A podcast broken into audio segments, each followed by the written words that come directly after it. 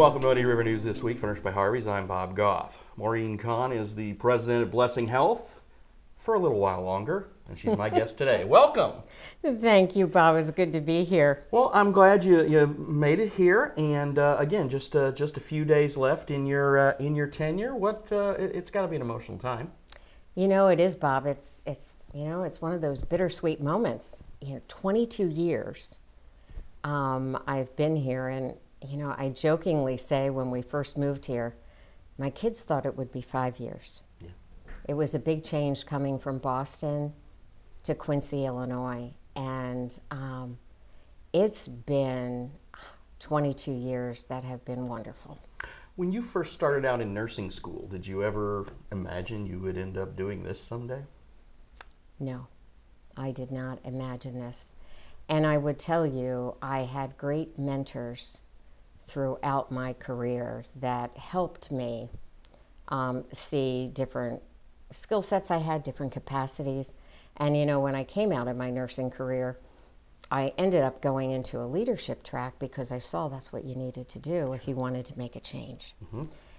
And um, today, that has kind of reversed because the people closest to the work have the ability to influence. You know, in, in healthcare systems today, there's something that we call shared governance.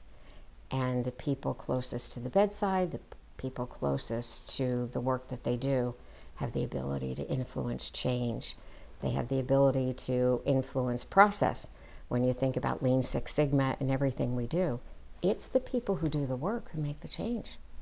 And so it's not the leaders at the top who make the change they're the ones who enable the people to do this. I mean, yeah, when you, I mean, because you know, if you're if you're not feeling well, something's wrong, you're in the hospital. I mean, it's not you that they're seeing. You are seeing the doctors, the nurses, the specialists, all the people who have to determine, hey, this is this is what's going to happen here. Right, and so we've got to make sure they've got all the tools that they need to do their jobs the best way possible. And so that's what we end up doing every day. So, I mean, I've got a great husband who's been a wonderful mentor and a friend. And so now I'm going to get to spend some time with him. And, Good. you know, I hope I still like him. You know, we don't spend that much time with each other all the time. And so now we're going to get to spend more time together, which I think is going to be good. And, um, you know, I've had the opportunity to reflect. Somebody said, So, what's your legacy? Man, that's a really good question.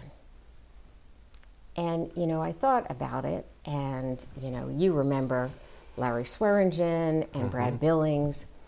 And, you know, when I came to Quincy, one of the things that they always said to me is, we want to keep care local. And so I felt like they passed that torch to me is to say, how do we keep care local what the community needs? And so, in working with the providers that we have here, that's what we've done. We've expanded the cardiac program. We have an EP program. We've worked on the oncology program and what do we need to bring new and different into the community. How do we work on the stroke program so that we can help people identify early? And how do we grow the specialty areas where we didn't have providers and get them into the community so that we can provide that care. You know, we didn't have robots today. I think we have more robots in surgery than, you know, we can count on one hand. And we've got providers who are so technologically advanced mm-hmm. that people don't have to leave town for care. And that is something that I feel like we've done. And we've grown our programs to educate a workforce of the future. So we have a nursing school that has expanded, we have a radiology school, a lab school, a respiratory therapy school. But it's the talented people that we have working there. It's not me. It's me empowering those people to do what they know how to do best. You mentioned legacy, and that was probably a question I was going to ask near the end, but we can go mm-hmm. ahead. Uh, but also, part of that is you, you talk. I mean, the the footprint that that Blessing has had Uh, I mean, not only at the corner of 9th, 10th, and Broadway, but you know, going out west. Uh, you know, the deal we're working with Hannibal. I mean, the whole the whole expansion there. That was something that you and your board had to make a decision. Are we going to get a little bit bigger and still stay local? Or are we going to have some national company and come and, and swoop swoop in and get us? Right. So that was, I mean, that was a conscious decision that you guys made to say let's let's let's plant our flag. Correct. And, you know, and we still are remaining as an independent health system. You know, we have this relationship with BJC down in um, St. Louis. But, you know, every year when the board does their strategic planning, they ask and answer that question Do we need to find uh, a, a new partner to be our owner? And they have always, you know, answered that question of no, we're going to stay independent. And how do we look at what are the reasons we would want to find a partner? What would they bring to the um, relationship? And we still today, we have a strong bond rating. We're still able to access capital to do things. We're still relevant in the market. And, you know, geography is sometimes a blessing and sometimes it's a curse. And I think right now for us, it can be maybe more of a blessing of where we're seated. You mentioned uh, you know BJC down in St. Louis and or BJC down in St. Louis, and uh, yeah, I think when that first partnership announcement came up, a lot of people were like, "Oh, here it comes! They're swooping in," but that that has not happened. No, I mean, what they've been able to do for us is to help us um, leverage our buying capacity. So when we're looking to get a CAT scan or an MRI or something like that, well, we go in with them when they're buying, and when they have 17 hospitals or whatever the number is, well, if everybody's buying one, when you're buying 17, the price is very different than when you're buying one. Sure. And so we're able to get some really good discounts when we work together as a larger group. Um, but we also, our physicians, can learn from other physicians, whether it's down at WashU, what are some of the latest and greatest information, new technologies, new research, telling them um, how to treat new diseases. And so they learn from each other. Along with uh, you know the growth and, and, and success that the that Blessing Health has had, you also had to deal with the most trying healthcare situation of our generation in, in the COVID pandemic. What did what did you learn from that? And is Blessing better off, worse off, or about the same for having to deal with that? You know that the COVID pandemic was probably the the hardest time in my healthcare career I ever worked. Um, you know, I was extremely proud of our staff. I I was shocked at the nation. You know, we all went through unbelievable surges of emotion where um, a disease became so political Yeah. and it polarized our communities. It was just amazing. And staff got caught up in it. Yeah. And, and all of a sudden, we started to doubt where our information came from. And everybody began to doubt it. And where do we get our treatment from? And how do we um, approach this illness? And I think it's going to leave a scar on us. I think people are going to question if it happens again, where are we going to get that information from? You know, if somebody tells you you've got to get this shot, what do you think people are going to do? I, you're absolutely correct because it used to be, hey, my doctor said I need to do this, and then COVID became a situation. Well, really, did what, what did my doctor tell? Or if we had, there were cases where some doctors gave differing advice. Mm-hmm. So it's like, can I? If I can't trust my doctor, who can I trust? Correct. And all of a sudden, you watched the community ratings of how they trusted people change. I'm not saying ours, but nationally, we saw those ratings drop. I mean, you can get as bad as politicians, but you get close, right? Oh, it it really was the most astounding thing that happened, and I you saw families. Yeah. You know, nurses would go home to, to even their own households being divided. It was just an interesting time. And we watched people leave the profession. Yeah. Um, we watched people die that we loved. Tough time. Yeah, I- yeah, because I mean, I remember, you know, you know, we had conversations during that period, and then, you know, I spoke with some of the, you know, the nurses and people who were on those picket lines from time to time, and it was just, it was just very hard because my whole thing was, well, you know, if you're in a hospital, you know, you're going to wear a mask regardless because a lot of times the doctors and the nurses have masks on, so I didn't see the Right. big deal. But then you had it just where the mask became this, this symbol of, of, of division. Oh, it and was. if you wore a mask, you were either really, you know, if you're, or if you did or didn't wear a mask, depending on your point of view, there was there was an issue. Absolutely. And it became, as you mentioned, that point of division. And so that's when staff started to say, well, I'm not going to do this. And, you know, and we took religious exemptions. Say you believe in anything. Yeah. We took it. But still, some people, for their own beliefs, we're not going to put anything down. And you've got to respect that. This is their moral character, their moral fiber. I'm not going to do that. Here's where I stand. And so we had to accept that. And many people were able to work from home. But when that was all said and done, and when it was time to come back in for the jobs we needed to come back in, we still had this mandate for vaccination Mhm. Or an exemption. And now look at everything being lifted. Yeah. And it, it just flies in the face and it makes people say, So, what was this all about?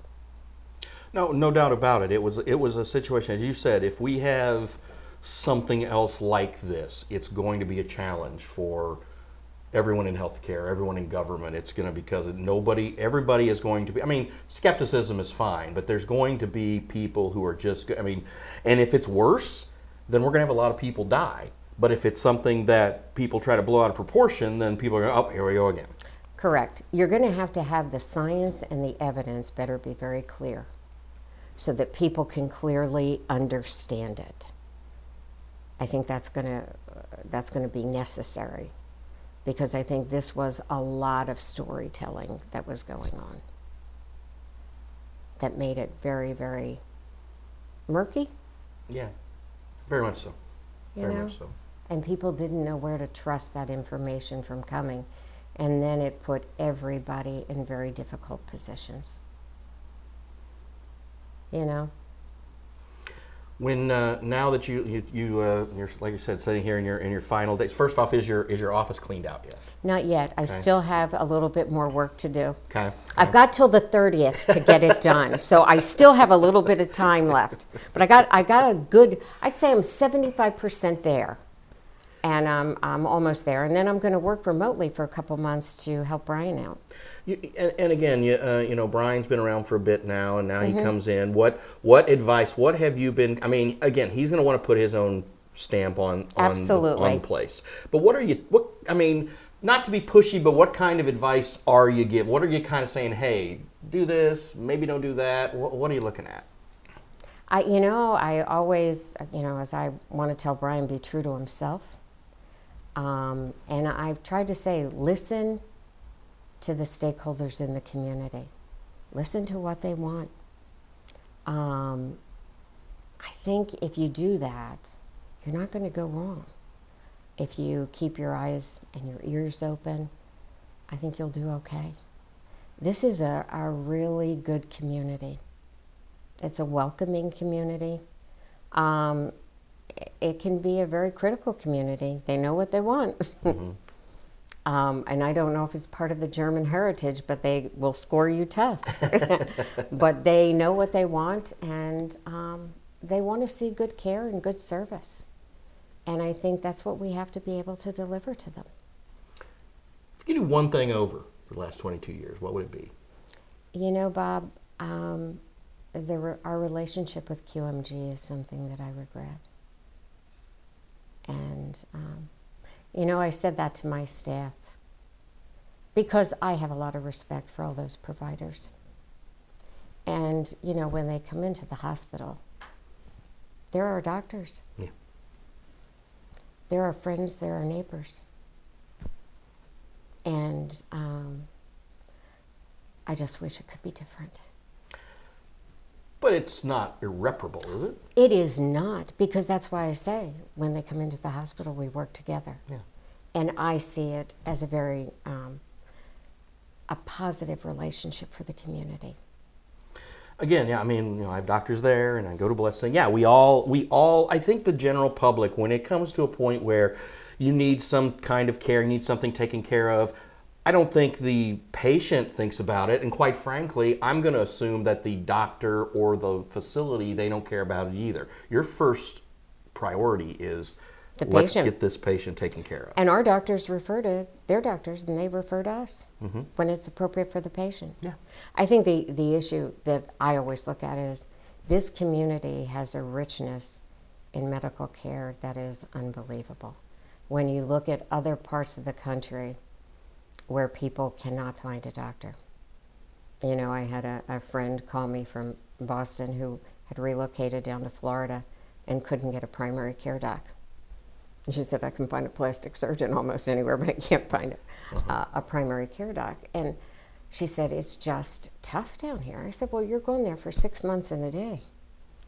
It's going to be tough to find a doctor. Yeah. But we're very fortunate with what we have here in this community and the talent that's here.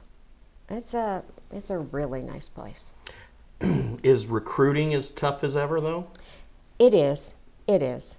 Um, you know, I think we all try and find the right person to come to this community because from time to time, both of us, whether it's us or QMG, we've had doctors come and we don't want them to leave because that bouncing ball is not good for the community. And you want to find somebody who's going to find this to be a good place to raise a family and to practice their career.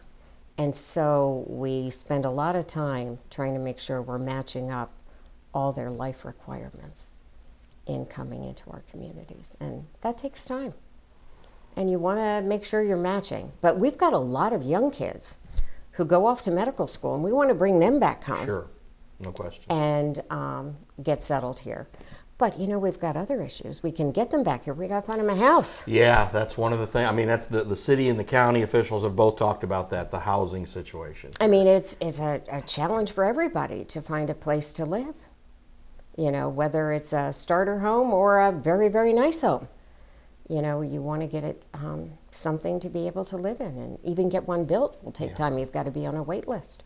Yeah, I mean, we've had you know friends who've come, you know, who've left the community and come back and tried to help them find houses. And yeah, it's you know, we were just fortunate. We had neighbors just down the street. We had the neighbor said, "Hey, I'm moving," so we called and said, "Hey, somebody's moving. It's not in the market. Do you want it?" Yes. I mean, it's stuff like that is how people are finding it. So if you're coming in from out of town and don't know anybody, it's it is God. It's just it's really hard. It is, and you know, and some people don't want to buy an old house to renovate. No. You know, they don't have the time or energy to be able to do that, and you've got to have a passion for that. You know, and, I, and whether, like you said, whether it's a, a, bigger size home that a doctor might want or a mid-size home or whatever. I mean, Steve Feldy and I don't live in the most posh neighborhood in Quincy, but it's a nice neighborhood that we live in. And uh, you know, let's say that's just when, when we see a for sale sign go up, it's like that that house isn't going to stay around Yeah. long. It's it's gone like that. But when you look at everything else we have, from the schools that we have, you know, the new schools we built, to the arts, I mean, to the music that we have in this community, I mean, we've got a lot going on here. And then, you know, let alone cross over to the other side of the river, there is something going on Sure. on either side of the river every weekend here. I mean, you cannot be bored in this town. Um, I mean, you can if you want to be. You can be anonymous, or you can be out and about doing things. So once you officially retire, you're not planning on being bored. Then you and your husband are going to, like I said, get to know each other again. We are, and you know, um, I'm going to develop some hobbies. Okay. Um, he bought me a bicycle, but it's got a little electric kick to it. Oh, okay. Yeah. So, nice. which is really nice. Tires. It's got the fat oh, tires. yeah. Okay. So, I mean, it's not fair when you're riding with somebody who doesn't have the electric kick Mm-hmm. right. because when you're going up a hill, I get to go Right. up real quick.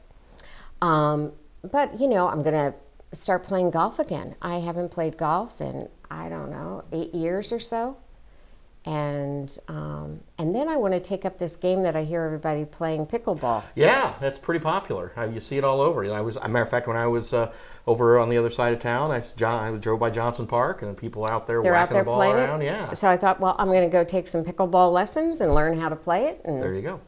Going to do that. And then we've got seven grandchildren now, so I thought it might be nice to be Are able they to all spend. over? They're all over. You know, so uh, we get to travel and get to see them. Well, again, thank you for your for your service to the community. Thank you for being a uh, uh, a great guest always, and uh, come see us anytime. You just just just because you're not you know official anymore doesn't mean we wouldn't want to see you. And uh, again, you guys have also been a good sponsor with us, and that we appreciate that greatly for what we've tried to bring to the community here as well. Well, thank you, Bob. It's been great working with you, and I am sure Blessing will be still out here working with you as well. That sounds great. Thanks, All Marie. right, thank you. Have a great day. Hey, thank you. That's Maureen Kahn, the retiring CEO of Blessing Health. I'm Bob Gough. We'll talk to you next week.